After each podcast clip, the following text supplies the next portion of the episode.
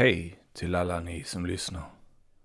Välkomna till podden Din sikt i livet. Mitt namn är Joakim Rasmussen och idag tänkte jag prata om för att saker och ting ska kunna ske måste det hända i nuet. När vi tänker på vissa saker i det förflutna så känner vi någonstans att det kan påverka oss nu. Vi känner känslan av någonting hemskt som hände eller någonting skönt eller någonting roligt.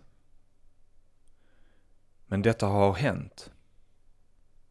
Vi kan uppleva det nu för att vi tänker det i stunden av nu.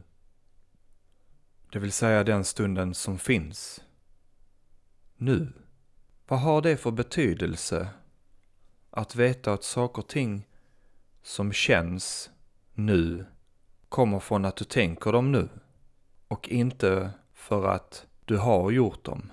Om du tänker kring ditt förflutna så känns det som att det är det du upplever. Men det är inte ditt förflutna du upplever eftersom det förflutna kan inte hända nu. Det förflutna är redan hänt. Det förflutna har redan hänt. Det förflutna är enligt definitionen i sig förflutet. Det vill säga inte längre. Så om någonting hemskt har hänt i det förflutna så händer det inte nu. Och när det inte händer nu så det enda sättet att uppleva någonting i det förflutna är att uppleva det i den stunden av nu. Men där är ett problem. Därför att det är inte det förflutna du upplever i stunden av nu. Utan det är tankar kring det förflutna du upplever just nu. Det vill säga inte det förflutna. Det kan kännas hemskt att tänka på någonting förflutet just nu. För att det är så vi fungerar. Vi upplever det vi tänker på. Inte det vi inte tänker på. Och det låter ju rimligt. Du kan inte uppleva någonting du inte tänker på. Du kan inte se en film på skärmen. Om du stoppar i en film i spelaren så är det den filmen du ser och inte någon annan film. Där är ingen annan film som spelas upp. Sätter du på en skräckfilm så är det inte en komedi som spelas. Det vill säga upplevelsen som är där är vad du sätter i spelaren. En komedi är en komedi. En skräckfilm är en skräckfilm. Likaså är det med upplevelsen. Så när vi upplever det som händer just nu så kan det se ut som att det är det förflutna. Det kan också se ut som att det är framtiden vi upplever. Imorgon ska det vara roligt, men jag blir glad nu. Imorgon kommer det att bli regn. Och vad tråkigt. Det blir tråkigt nu. Det kommer inte från det faktumet att det ska vara regn imorgon. Därför att den enda stunden som den upplevelsen kan dyka upp är den stunden du tänker på den. Det vill säga nu.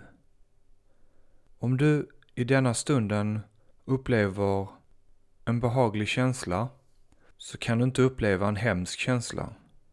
Och tvärtom, du kan inte uppleva en behaglig känsla om du upplever en obehaglig känsla. Det betyder att det som händer just nu beror inte på att saker och ting har hänt i ditt förflutna. Eller att saker och ting kommer att hända i framtiden. Det enda det betyder är att det du tänker på just nu är det du upplever. Det betyder också att det inte kommer från själva händelsen. För någonting som inte har hänt kan ju inte upplevas nu. För du måste uppleva det i denna stunden av nu för att uppleva någonting.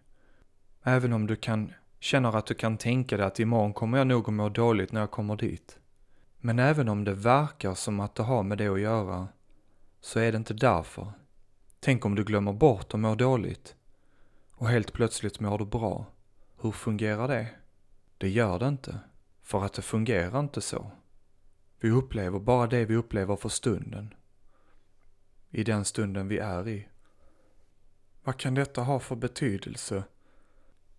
Det betyder att det du har i framtiden kan du inte uppleva nu, för du kan inte veta hur framtiden kommer att vara. Ja, jag kan säga att jag ska jobba på måndag. Det är mycket möjligt att det kommer att hända. Men så länge det inte har hänt, så länge det inte är på måndag, så är det ingen säkerhet.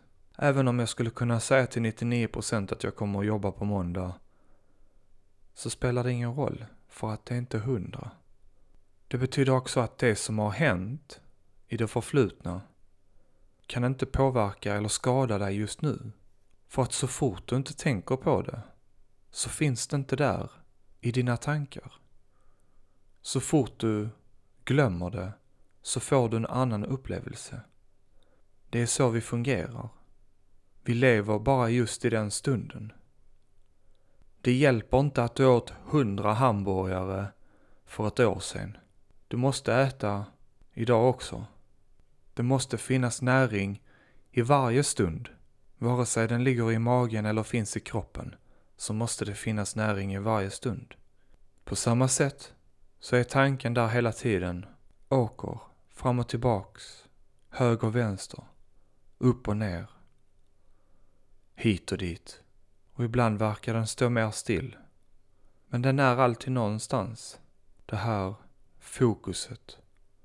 Låt ditt fokus flyta över floden av tankar. Plocka upp den tanken som är intressant. Men tro inte att den tanken är viktigare än alla andra.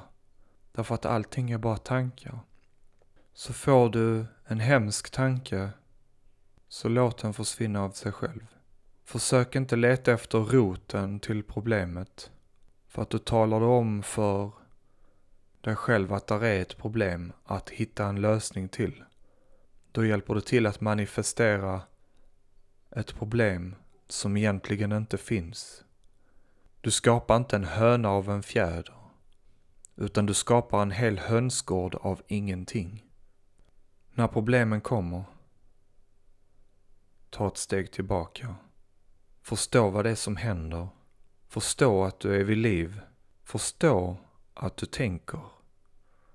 Förstå att detta kommer inte att vara för evigt. Den här stunden av obehag kommer inte vara för evigt. Den kommer att försvinna så fort din tanke försvinner. Har du försökt att komma ihåg någonting som är jätteviktigt och du vill inte glömma det och vips så har du glömt det. Precis så är det med en obehaglig tanke. Du kan inte hålla den kvar om du vill. Men den försvinner inte heller när du vill. När du ger den uppmärksamhet vill den vara kvar. Då vill den stå vid rampljuset. Då vill den stå där och säga hej, titta på mig, titta på mig. Jag har jobbig tanke. Men så fort du inte ger den fokus, så fort det inte är publik som vill titta på den, så vill den inte stanna kvar särskilt länge heller. Så det som händer nu är det som händer nu. Men redan i nästa stund är det borta. Mitt namn är Joakim Rasmussen. Tack så mycket för att du har lyssnat på den här podden. Ha en underbar dag. Ciao.